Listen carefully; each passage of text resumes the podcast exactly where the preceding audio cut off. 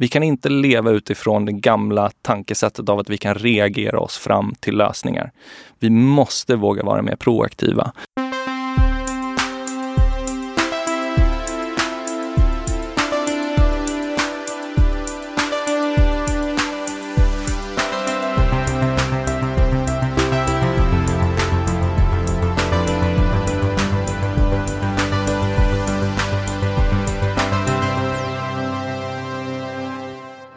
Nej men hej!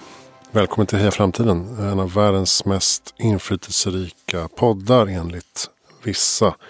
Jag heter Christian von Essen och eh, sänder här från Helio GT30 i Stockholm.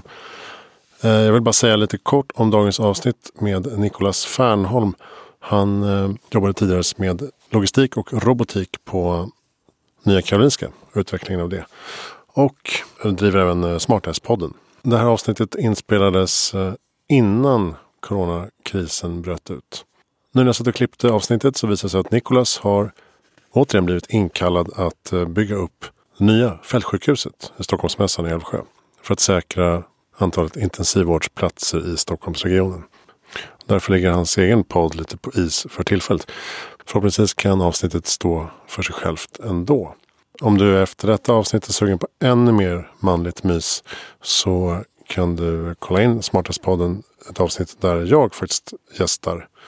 Och eh, där har vi precis kommit in i eh, coronatider efter sportlovet. Så att där säger jag väl en hel del korkade saker om läget. Men så är det när det är så här tidstypiskt och eh, saker och ting går snabbt. Anywho, nu kör vi dagens avsnitt med Nicolas Fernholm från GT30 Stockholm. Jag heter Christian von Essen. Tack för att du lyssnar på Heja Framtiden. Vi, vi har börjat, verkar det som. Eh, det här är Heja Framtiden och eh, jag heter Christian von Essen. Sitter här med eh, Nicolas Fernholm. Välkommen. Tack så mycket. Man kan väl säga att du är som en yngre och fräschare version av, av mig. Tio år yngre. Har börjat med framtidsintervjupodd. Ja. Gör föreläsningar om framtiden. Ja, precis. New and improved. ja, precis. Nej, men du, du är 40 nu va? Jag ja. googlade på dig, men ja. när fyllde du år? Jag fyllde 40 i juli. Okej. Okay. Ja. Jag fyllde 30 i, nu i januari gjorde jag. Ja, du ser. Obehagligt. Ja, men det... Ja, men det är kanske för att vi är rätt lika utseendemässigt också. att det blir liksom konstigt. ja. Nej, men jag känner det redan nu. Alltså. Senaste året, min kropp har börjat sakta men säkert. Jag är mycket mer skadebenägen än vad jag var tidigare. Eh, börja klättra, börja behöva stretcha och ja, det, det är tufft att bli äldre. Mm. ja, det är det. Säger en 30-åring. Ja, precis. Stackare. Gud vad jobbigt. Vänta bara. precis. Vi ska prata om lite allt möjligt tänkte jag. Men du driver nu uh, Smartnäs-podden. Som uh, ja, men, hyfsat likt upplägg med Heja Framtiden. Att du uh, tar ganska brett grepp på eh, framtidsfrågor. Mm. Vad var liksom, eh, har du något uttalat så här, mål eller plan från början? Um, så eh, jag jobbar ju främst som, som föreläsare om, om liksom framtiden efter automation. Eh, hur kommer eh, våra arbetsplatser se ut? Eh, vad, vad kommer vi jobba med? Och sen så också eh, nya generationen som kommer in på arbetsmarknaden. Vad, vad har de för egentligen värderingar? Vad är det för sorts eh, värderingsskifte som vi går igenom i, i samhället idag på grund av det generationsskiftet?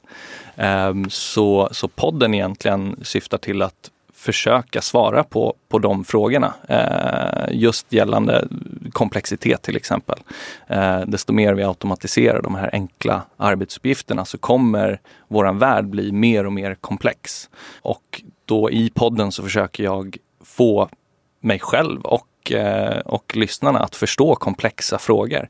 Eh, så att det kan vara allt ifrån till exempel miljöfrågor. Eh, en sån enkel sak som ska vi, ska vi välja en inplastad paprika eller en icke inplastad paprika i matbutiken?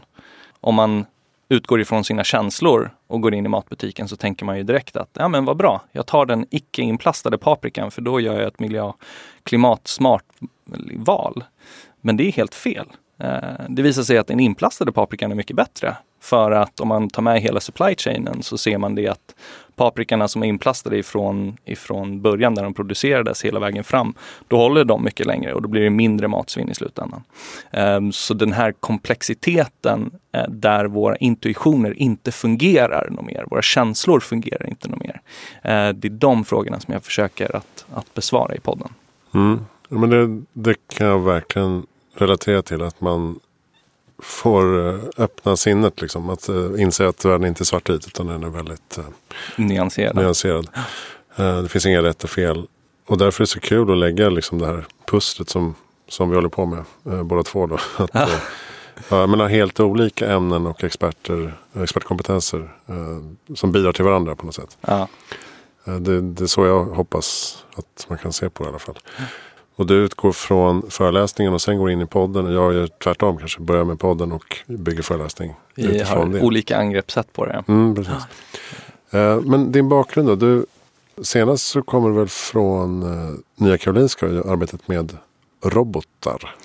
Precis, så uh, i grunden så är jag utbildad ekonom och, och, logistiker och på det sättet så kom jag in på, på Nya Karolinska för att egentligen projektera hela det här eh, Eh, supply chain och materialflödet. Eh, och, och, då blev robotarna en enormt central del i det arbetet. Eh, nästan så att det tog över hela mitt, mitt arbete. Jag behövde sätta mig in i den här tekniken istället för, för logistiken bakom det. Så jobbade jag där i, i fem och ett halvt år med projekteringen och sen så blev jag chef för, för alla transportsystemen där inne. Och medan jag var där så hade vi enormt mycket medieuppmärksamhet och studiebesök och jag fick samma frågor hela tiden. Hur många jobb tar de här robotarna bort? Kommer de döda någon eller skada någon? Liksom? Um, hur många skador har har de för etisk kompass? Ja, men precis. um, så jag, jag, jag tröttnade väldigt mycket på de frågorna och det liksom tankesättet som folk har idag när det kommer till de här nya teknologierna. Och man kan se det i, i, i media också. Kolla så fort som Tesla har en olycka så är det på första sidan överallt. Men om du jämför Teslas olycksstatistik med hur många kilometer eller mil de har kört så är de säkrare än, än vanliga bilar. Men det får man inte reda på, utan du får reda på den ena olyckan som har skett. Och, och då, det formar ju också sättet vi tänker kring ny teknologi. Att eh, när vi uppmärksammar de här enstaka fallen där någonting har skett så, så blir vi väldigt averta och, och och rädda för den här teknologin. Um, och det tycker jag är jätte, jättetråkigt. Så, så på NKS så, så, började vi försöka motarbeta det genom att eh, döpa robotarna, göra dem lite mer personliga för personer så att man känner att så här, de här är här för att fylla ett syfte i sjukhuset. De är superviktiga. Om de här inte funkar så, så har vi ett jättestort problem. Och när vi gjorde det så hade vi även Lucia-tåg där vi ehm, eh, tillät så här, barnen som var inlagda på sjukhuset att kolla på medan robotarna kom där och så hade vi Bert-Bertil som var Lucia eh, och så fick de köra robotarna också. Eh, så vi kunde liksom ändra narrativet inne i sjukhuset från det här att de tar jobb till att de är faktiskt en del utav det här sjukhuset och bidrar enormt mycket. Um, och det är det som jag vill göra egentligen med majoriteten av den tekniska utvecklingen som sker idag i samhället. Att se det mer utifrån ett, ett komplexitetsperspektiv, att det här är en del av någonting större. Um, och att uh, vi behöver förhålla oss på ett nyttigare sätt till, till den här förändringen. Så du tror inte på den här liksom, massarbetslösheten från automation? Alltså, om man jämför historiskt så har ju vi automatiserat väldigt mycket arbetsuppgifter. Men mängden arbetstimmar har ju generellt sett gått upp och det är ju för att vår levnadsstandard går ju upp också. Vi, vi kräver nya saker, vi vill öka vår levnadsstandard. Vi börjar ju nå en punkt nu där vi märker det att desto bekvämare vi blir, desto sämre mår vi. Um, så jag, jag misstänker i alla fall att vi kommer nå till en punkt där vi märker av att de sakerna som vi vill ha är inte nödvändigtvis de sakerna som vi behöver. Ehm, social media är ett jättebra sånt exempel där, där vi, vi, vi får de här dopaminkickarna hela tiden. Men i slutändan så mår vi bara sämre utav det. Så förutsatt att vi kan bli mer medvetna om de sakerna och att vi faktiskt säger nej till, till eh, de här nya teknologierna som egentligen använder våra svagheter som människor. Ehm, så tror jag nog att det i slutändan också leder till att så här, vi kanske inte behöver så mycket produkter som gör vårt liv enklare. Det kanske ska vara lite svårt att, att leva ibland. Ehm, och, och, då också kommer det ju leda till att vi inte fortsätter att konsumera i den takten eh, som gör att vi hittar på nya arbetsuppgifter. Så, så med det så tror jag nog att ja, vi kommer att få någon form av arbetslöshetsproblematik i framtiden. Men den nyttan som den automationen kommer ta med sig eh, tror jag nog kommer att ehm, eh, överväga det ganska markant. Eh, så att vi kommer ha resurserna för att lösa det problemet. Mm. Är, du, är du nyfiken på basinkomstspåret där också? Ja, Andrew Yang åkte ju ut i, i amerikanska valet. Han som ville lägga in den här mm. freedom mm. dividend som man kallade det. Eh, väldigt amerikanskt. Liksom. Att han har kommit så långt med den agendan ändå kanske säger Precis. Eh, alltså nu, man ska aldrig göra sådana här spaningar in i framtiden men, men min, min, min förhoppning är i alla fall att inte nu till valet att det här kommer bli en fråga som ens diskuteras inför nästa svenska val. Men jag tror nog valet efter det. Då till valet 2026 tror jag nog att, att det kommer diskuteras i Sverige i alla fall. För att då tror jag nog att det kommer börja faktiskt märkas om 5 till 10 år. Ja precis, och det, det är väl lite olika hur man definierar det. Om det ska vara universal basic income till alla eh, eller om det ska vara att täcka upp för den, den lägsta.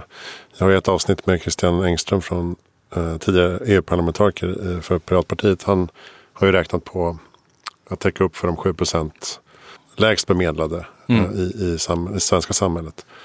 Att man ska lägga ner Arbetsförmedlingen och CSN och försörjningsstöd som ändå är ungefär samma. Alla, alla ska ju få en utbetalning i slutändan på mm. typ 10 000. Så här, lägg ner det, betala 10 000. Klart. Ja, eh, och jag menar resultaten ifrån de testen som har gjorts hittills är ju, är ju ganska tvetydiga. Den i Indien gick, gick ju jätte, jättebra. Den har de expanderat för att det gick så otroligt bra. Man såg det att eh, antalet Eh, personer som, som startar egna företag ökade.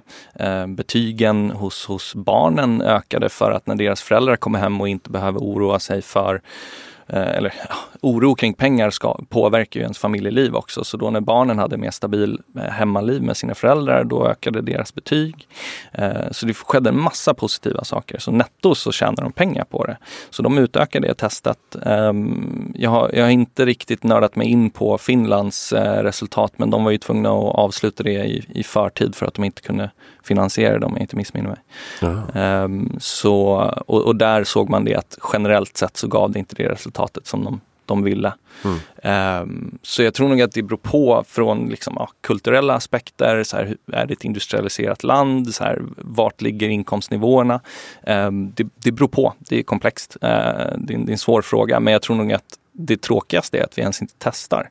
Vi måste våga testa de här sakerna mer för att lösa de stora problemen. Annars är vi rökta om, om ett par år tror jag. Vi, vi vet ju ens inte nu. Alltså, vi har ens inte svar på frågan om det funkar eller inte. Mm. Um, och då när vi väl står inför problemet, jag menar, vi kan inte leva utifrån det gamla tankesättet av att vi kan reagera oss fram till lösningar. Vi måste våga vara mer proaktiva. För desto mer makt vi får som ett samhälle, desto mer kloka beslut måste vi kunna ta. Och då måste vi testa oss fram på de sakerna som vi inte vet om. Um, men vi gör inte det. Sverige är alltid second movers. Um, vi, vi, rör oss alltid efter någon annan. Vi, vi väntar alltid 5-10 år tills någon annan har testat det och sen, sen vågar vi. Mm. Det måste vara konsensus. Alla ska med. ja, precis.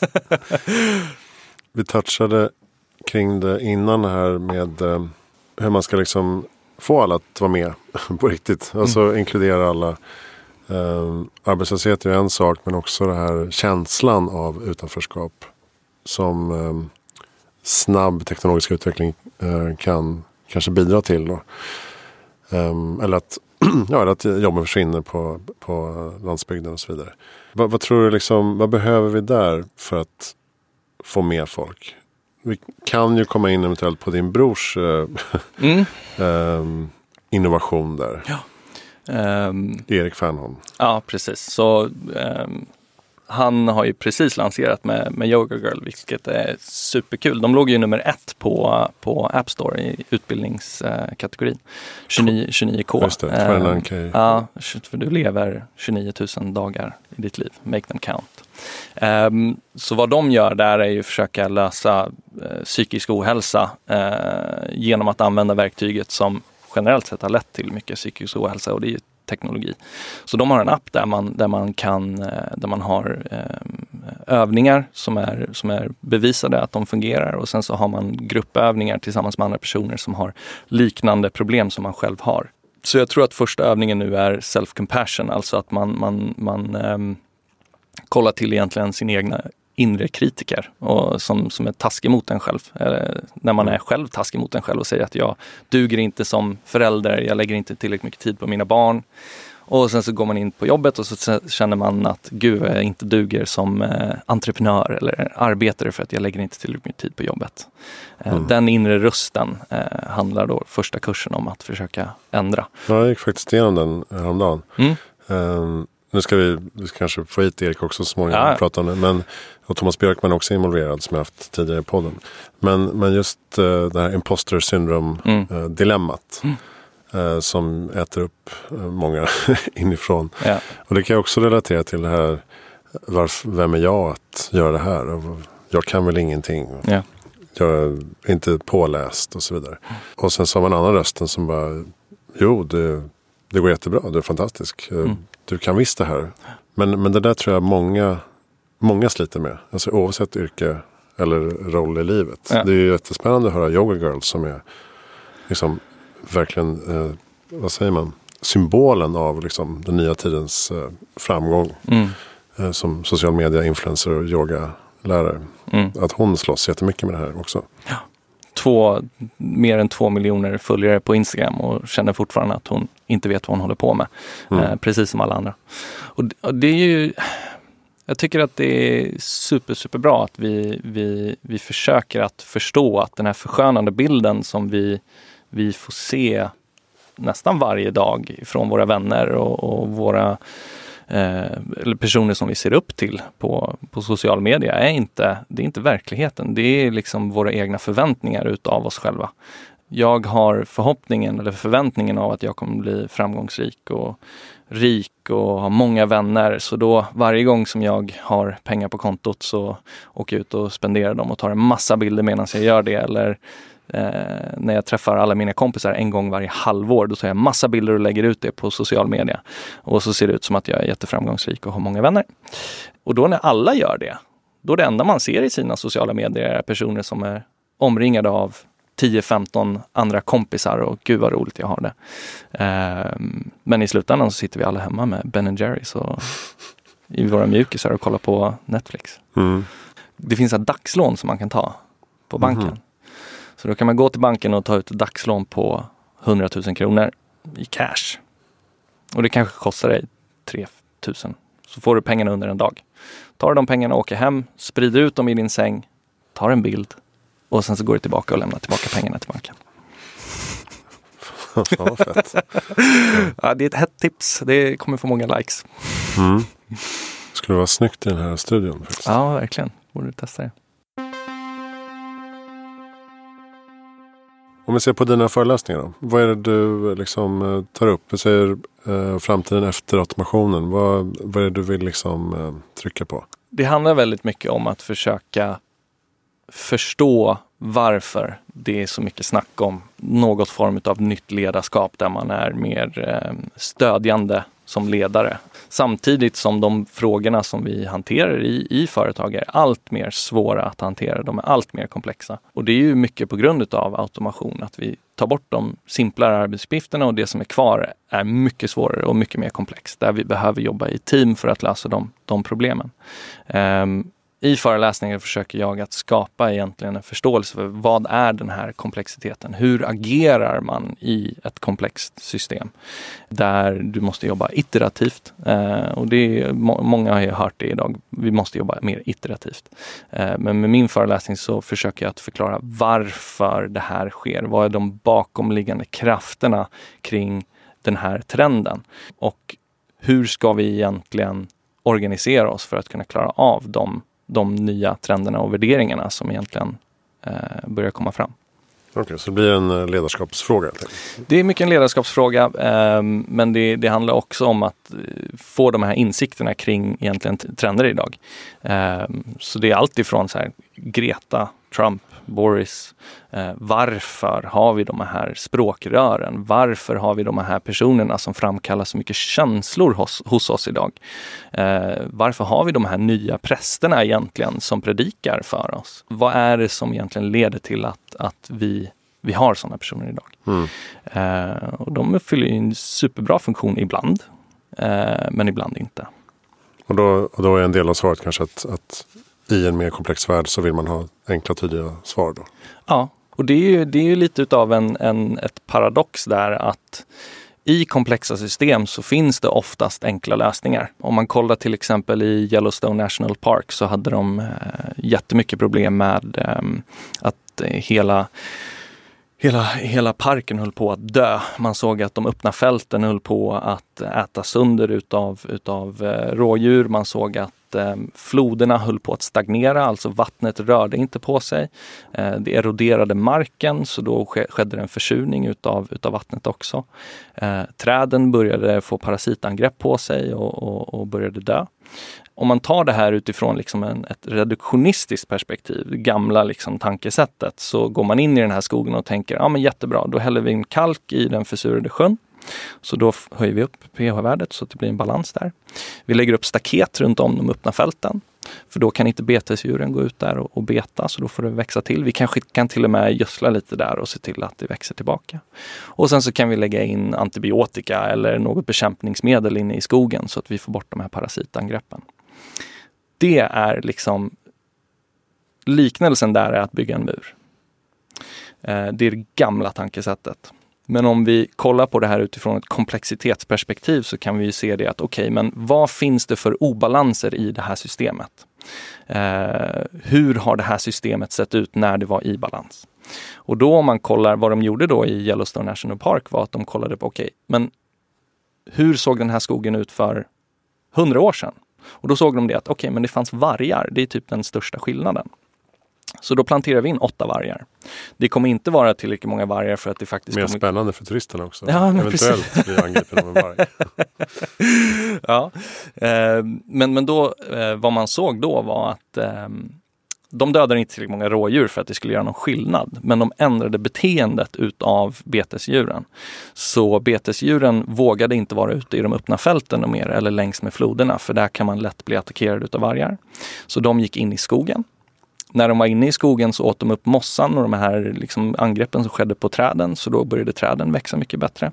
Eh, när de lämnade de här öppna fälten så kunde buskar och buskage komma tillbaka. Eh, när buskarna kom så kom fåglarna tillbaka. Eh, fåglarna, insekter, insekter eh, mullvadar, alltså många andra djur kunde helt plötsligt vara där. Eh, och då kunde växtligheten komma tillbaka. Eh, längs med floderna också kunde växtligheten komma tillbaka. Och vad man såg då var att när växterna kom tillbaka längs med floden så gjorde de så att jorden blev mer solid. Och då började floden inte erodera jorden. Mm. Så vargarna förändrade hur floden funkade. Och det här är liksom insikten av att agera i ett komplext system. Hur gör man det? Och vad finns det för drivkrafter som man bör kunna använda för att agera i ett sådant komplext system? Ja, det där kan man väl applicera på Stadsmiljöer och lite allt möjligt. Stadsmiljöer, kundbeteende, eh, marknadsföring, eh, egentligen kultur in i ett företag. Ehm, det, det, är många olika saker som är de liksom drivande faktorerna för att man ska bli framgångsrik idag, som är komplexa. De är inte så enkla som att vi lägger in eh, hälsovård för 2000 kronor per månad eller per år och sen så blir folk mer hälsosamma. Det, det funkar inte så. Eh, utan det, är, det är svårare än det och man måste förstå att vi agerar i komplexa system och då måste man ha ett angreppssätt som hanterar komplexa system. Mm. Ehm, och då behöver man få liksom bredare perspektiv från olika kompetenser och bygga nya typer av team kanske? Ja, ja precis. Eh, jag intervjuade Therese ehm, från Lifework och hon, har ju, hon, hon hanterar ju komplexiteten kring ämnet hälsa. För att hälsa är ju väldigt snävt definierat som så här, träning och kost. Eh, och hon sa det att när hon tränade som bäst och käkade som bäst så mådde hon som sämst. Och det är ju för att vi försöker kategorisera, industrialisera och sen så har, tror vi att vi har löst problemet. Eh, men det är, det är svårare än så. Vi måste ha bredare perspektiv. Vad var, vad var hennes eh, antagande där då? Varför blev det så? Det är ju för att vi, vi, vi, har, vi har kategoriserat det på det sättet. Ja, men för henne menar jag, varför mådde hon så dåligt då? Hon ignorerade sina vänner. Hon umgicks inte, tänkte inte på återhämtning, ja. um, psykiska hälsan. Um, du får inte lika mycket dopamin när du liksom bara gör de här sakerna. Utan du måste även ha den här sociala aspekten. Um, prata om sina problem, um, psykisk hälsa.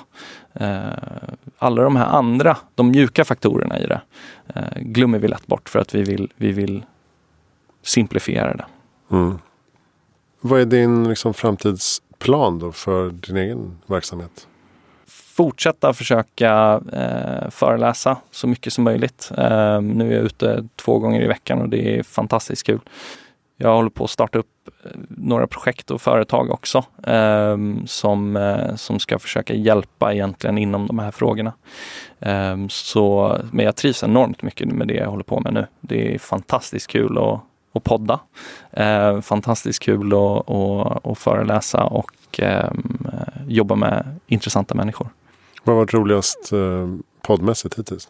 Det är faktiskt ett avsnitt med Johan Grant. Eh, han, eh, han är en, eh, eller han var psykolog på, på Lunds universitet. Och ehm, han eh, fick sparken för att han fick ehm, psykologer att egentligen behöva ifrågasätta sina egna eh, eller inte ifrågasätta, men, men se sina egna eh, perspektiv och hur polariserade man är. Eh, och det blev för känsligt för vissa av de psykologistudenterna. Så då sa de att de blev kränkta. Och sen så fick han sparken. Så vi hade två och, ett halvt, två och en halv timmes samtal om det här och det var enormt intressant att få höra hans tankar om världen och vad som händer idag i samhället. Just det, det låter som ett tecken i tiden då? Ja, men det, det är det väldigt mycket. Det, det är eh, väldigt intressant att se egentligen vad som händer kring, kring polarisering och hur polariserade vi är idag i våra föreställningar om, om världen och hur saker och ting är. Eh, snarare än att jag uppfattar världen på ett visst sätt. Vi pratade ju lite om det innan också. Mm. Hur ska man komma till eh, bukt med eh, polariseringen då? Ja, um, alltså den enklaste eh, enklaste saken är att använda, eh, använda våra svagheter som människor för att, eh, som teknologin har använt. Och det är ju att vi, vi, vill, vi vill försöka hitta en grupp, en ingrupp och en utegrupp. Eh, så, så ett sätt att lösa det är ju att säga att hela världen är en grupp mot en annan sak, eh, ett syfte. Eh, det syftet skulle ju kunna vara Eh, klimatet till exempel. Eh, men jag, jag, tror nog att vi människor är alldeles för reaktiva för att eh, det skulle vara hållbart långsiktigt. Jag tror inte vi som, en, som, en, som ett globalt samhälle kommer att samla oss kring klimatfrågan så länge som det inte leder till en stor konsekvens för, för ett land. Um, en stor katastrof. Um, då, då tror jag nog att det kan bli, det kan bli vårt syfte. Eh, men en som jag, en favorittippad för mig är ju faktiskt att eh, bli pionjärer igen. Vi ska till Mars. Ja, jag tänker så. Ja. Mm. Alltså för då har vi ju ett globalt syfte för någonting som vi gör. Alltså jag, jag, skulle nog tippa på att den, den gången som mänskligheten var som mest sammanhållna och kände att vi alla är på väg någonstans var när vi landade på månen. Alla kollade på det. Alla kände att vi är på väg någonstans som en, en, en, ett globalt samhälle. Inte bara som ett land utan som ett globalt samhälle. Ehm, jag tror att Mars skulle kunna bli en sån unifierande eh, syfte för oss. Eh, där vi alla känner att eh, trots att vi har kanske olika åsikter, trots att vi, vi har olika liv och vi kanske inte håller med varandra om, om en specifik fråga. så är vi ändå pionjärer och vi båda kan hålla med varandra om att det här är någonting som är värt att kämpa för. Mm. Och många rymdmänniskor menar att alla borde få komma upp i rymden och se jorden uh, utifrån eller från månen. Mm. För att förstå um, hur ömtålig den är och uh, hur gränslös den är. Mm. Och att det liksom förändrar ens perspektiv i, i grunden. Ja. Uh, det är ju Carl Sagans The Pale Blue Dot. Mm. Um, den tycker jag alla kan googla på och, kolla på Youtube för den är väldigt vacker. Uh, när han beskriver liksom hur, hur små vi är på mm. planeten jorden. Och vi alla är här tillsammans. Ja, jag, jag håller med. Jag, jag, tar också upp, jag tar också upp rymden i min föreläsning som exempel på globalt ledarskap. Där vi faktiskt samarbetar över landsgränser och med massa pengar och forskning och så vidare. Mm. och där det faktiskt funkar. Mm. Ja, rymd och klimat. Jag tror att det finns en del som vi kan samlas kring. För ju mer man tänker på det desto märkligare blir det att, att man ska konkurrera hela tiden. Det är bara att se på med AI att man ska, det är hela tiden kapprustning och man ska komma först och mm. snabbast fram. Och så här. Men varför kan vi inte alla använda det vi utvecklar? Konkurrens, alltså konkurrens är ju det gamla, det är ju industrialiseringens eh, blod. Eh, du och jag konkurrerar på en marknad emot varandra. Mm. Vi har kategoriserat våran grupp som innergruppen och din grupp som utegruppen. Och vi ska spöa dig på den här marknaden. Eh, och vårt syfte är att vi ska växa så mycket som möjligt. Det är så som vi kommer att klå dig. Eh, och att, att kodifiera egentligen tillväxt i samhället har vi lyckats med. Det är marknadsekonomin. Fungerar hur bra som helst. Vi, vi vet hur vi, vi löser tillväxt idag. Um, men om man tar liknelsen till kroppen till exempel, uh, så ser man det att okej, okay, men då har, vi, då har vi förstått hur en cell delar sig, alltså växer. Och det gör vi idag, enormt mycket. Men en cell som bara delar på sig utan att ta i åtanke den det organet som man befinner sig i och den organismen som man befinner sig i. Det är ju en cancercell. Och det är de problemen som vi börjar se nu, att, att den här delningen, den här tillväxten börjar påverka organet negativt och hela organismen negativt. Så då behöver vi liksom en ny, vi behöver ett nytt paradigm. Vi behöver en ny story för vad vi håller på med. Och den storyn, tror jag i alla fall, om man kollar på de trenderna som finns idag med Tesla, Salesforce, Buurtzorg och så vidare. Alla de här företagen som tar på sig ledarkappan och attraherar väldigt mycket talanger. Vad de gör är att de säger att nej, nej, nej, nej, vårt mål är inte tillväxt, utan vårt mål är ett större syfte. Vi ska lösa ett problem som ger våran cell positiva effekter, alltså att vi kan, vi kan växa, men vi kommer inte växa om det inte ger någon nytta det kommer tillåta vårt organ att må bättre och hela organismen att må bättre.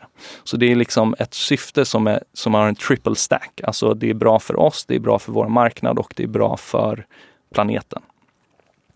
Det tror jag är framtidens företagande, det är framtidens sätt att motivera personer och det är framtidens egentligen lösning, eh, tror jag. Eh, och i det så tror jag nog att man kan få de här syftena, typ som Mars.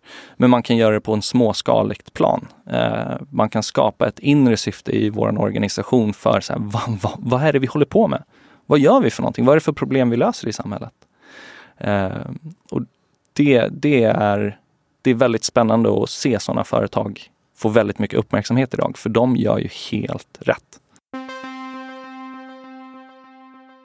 Ja, det är bara att se på lilla podddammen. Magkänslan är att så här, fan kommer till konkurrent mm. som kommer ta mina lyssnare. Men det är inte så det funkar. Utan alla mår ju bättre av att poddlyssnandet ökar. Ja. Så att vi alla kan få eh, fler lyssnare. Ja. Och eh, dina perspektiv plus mina perspektiv blir ju bara bra ringar på vattnet. Så att säga. Mm. Ja, och, och det är ju det är också det att så här, om, om det kommer upp en podd som löser problemet som vi försöker lösa på ett snyggare, smartare, bättre sätt. Kommer vi bli ledsna på grund av det? Mm, jag tror inte det. Nej, inte jag heller. Jag skulle bara bli glad. Om vi kan skapa en mer optimistisk värld, en värld som förstår komplexitet och det är någon annan som gör det. Alltså, jag skulle ju stödja dem till 100 procent i det de gör. Och det går att göra så länge som vi har lämnat överlevnadsparadigmet.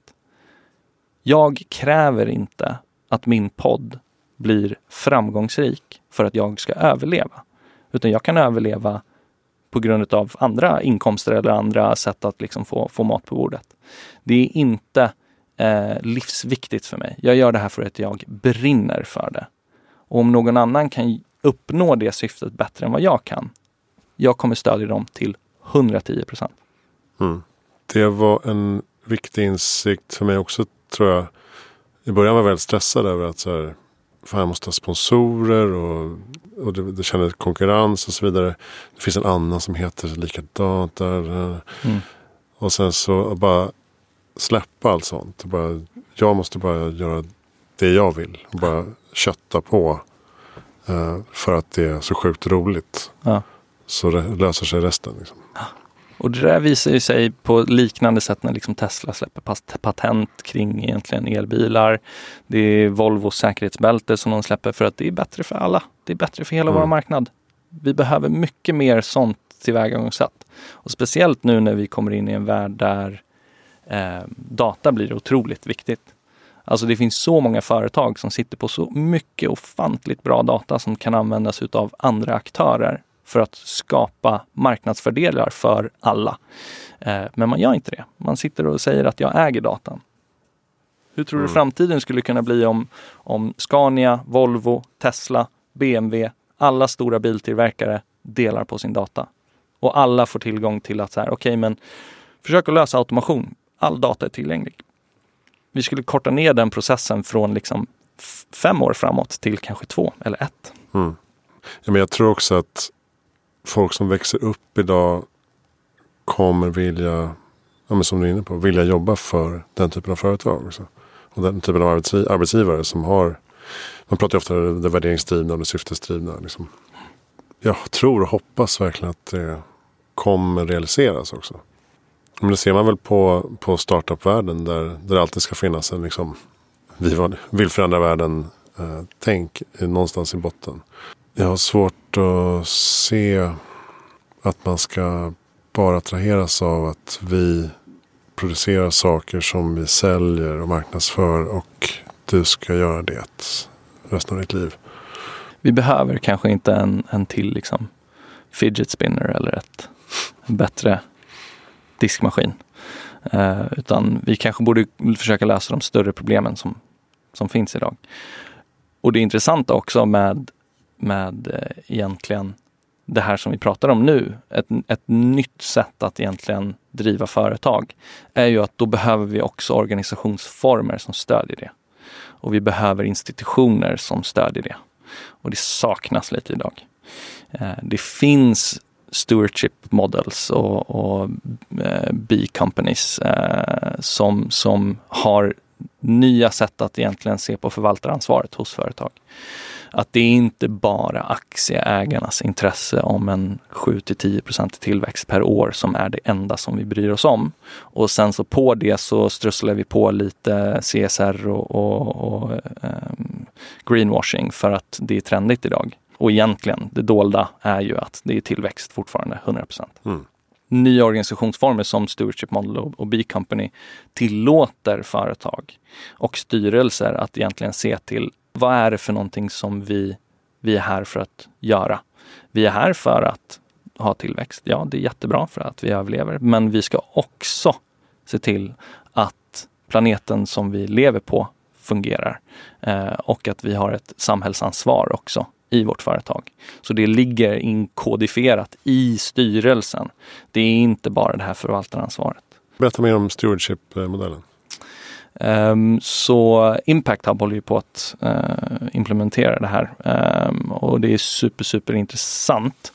Det tillåter egentligen företag att inte bara följa det här eh, 7-procentiga tillväxten utan man kan faktiskt, man har tillåtelse att att eh, eh, säga att nej men det här året kanske vi inte ska växa lika mycket för att vi vill fokusera mer på de här andra problemen som, som finns. Vi, vi ska ta ett ansvar när det kommer till klimat, eh, klimatet. Vi ska ta ett ansvar när det kommer till eh, det samhället som vi agerar i också.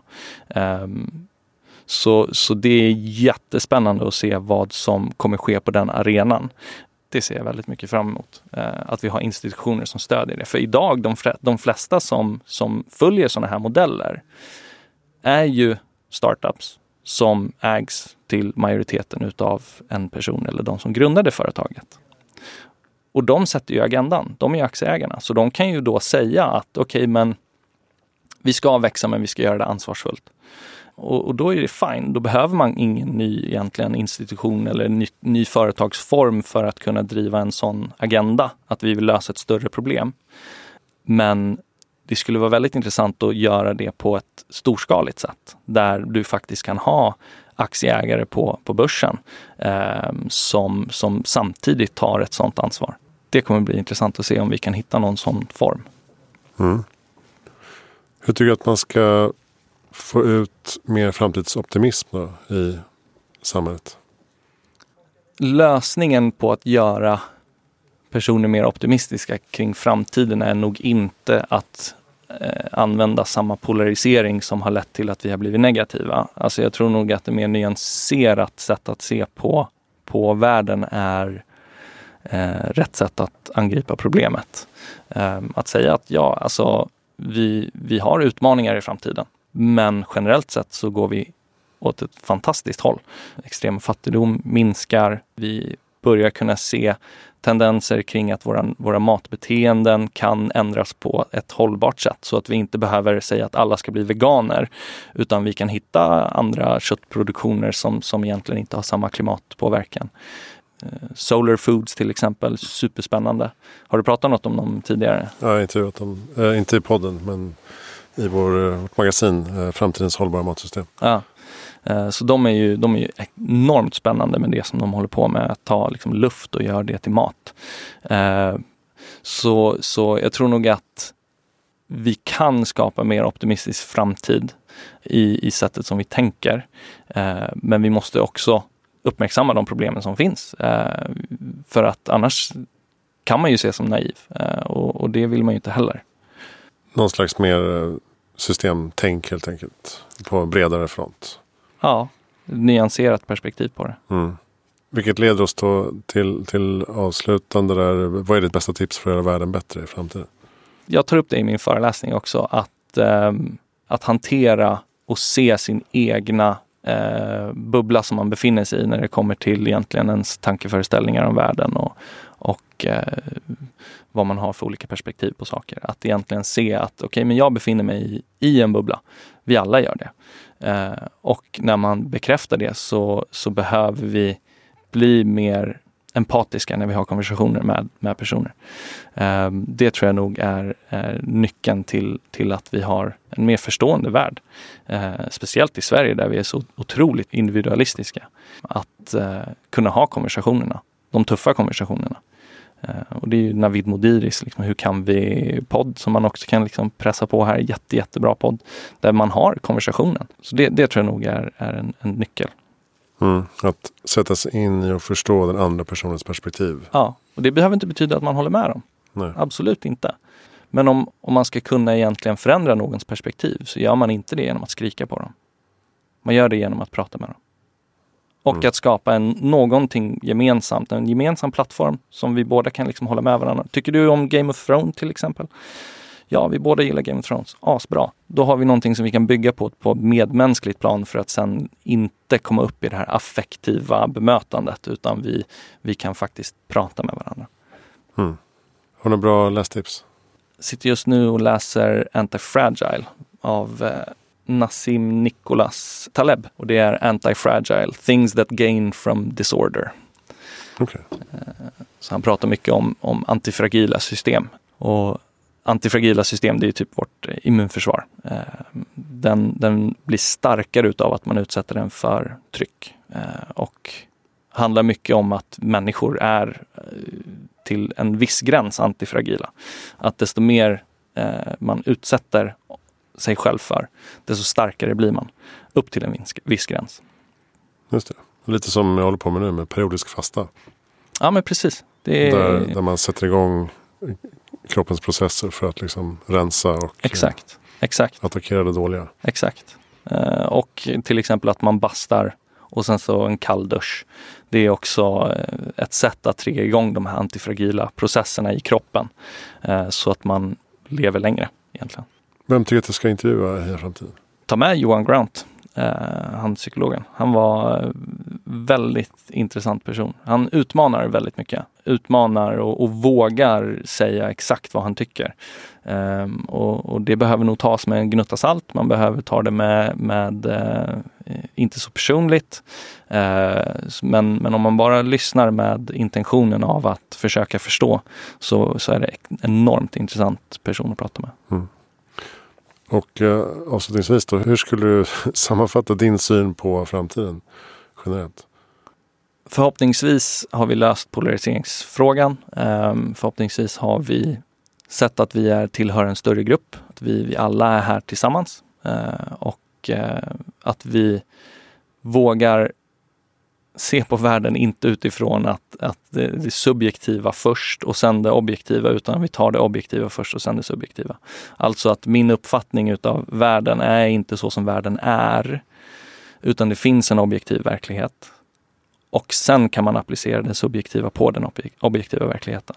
Alltså att om, om eh, eh för vi pratade någonting, någonting tidigare gällande det här om, om det är någonting som man känner så här, nu, det här, nu känner jag mig kränkt till exempel. Att det är att jag känner mig kränkt. Inte att det här var en kränkande situation utan att jag känner mig kränkt utav den här situationen. Eh, för när man väl märker att okej, okay, men det var min uppfattning utav det här. Det är då man faktiskt kan börja prata och ha en, en dialog kring det här är min uppfattning utav situationen. Du har en annan uppfattning utav situationen. Du kanske inte kände att det var en kränkande situation eller så kände du också det och då kan vi ha en dialog kring det. Eh, men inte att säga att min uppfattning utav världen är så som världen är. Utan min uppfattning av världen är min egen. Det finns en objektiv ver verklighet där ute. Mm. Och där, där skulle man väl kunna slänga in då mindfulness och så vidare som effektiva verktyg. Mm. Att backa några sekunder och bara, nu, jag, nu känner jag mig kränkt. Var kom den känslan ifrån? Mm, spännande. Ja. Och, tar, och tar, flyga iväg. ja, men se sig själv som så här, man är, man är en, en, en annan person som ser sig själv ha den här upplevelsen. Och precis som du sa, aha, gud vad spännande att jag kände att jag blev, ja, men att jag blev ledsen utav det här eller arg eller någonting. Vart kommer den känslan ifrån? Eh, vara lite mer nyfiken på vart ens egna eh, drivkrafter kommer ifrån. Mm, där kan man applicera i vardagen hela tiden tycker jag. Ja. Så vänta nu. Nu sa jag, var jag missensam där? Fan, är jag miss, en missensam person? Det är jag väl inte. Var kom den ifrån?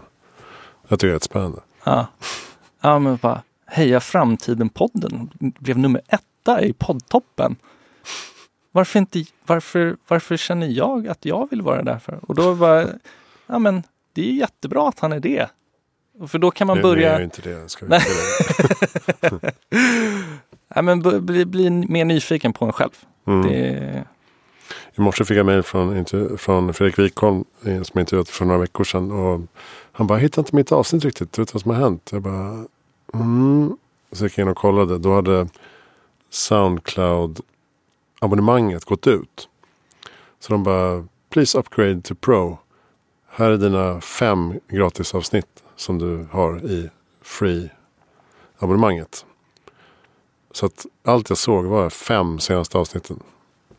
iTunes fem, iCast fem. Jag bara helvete.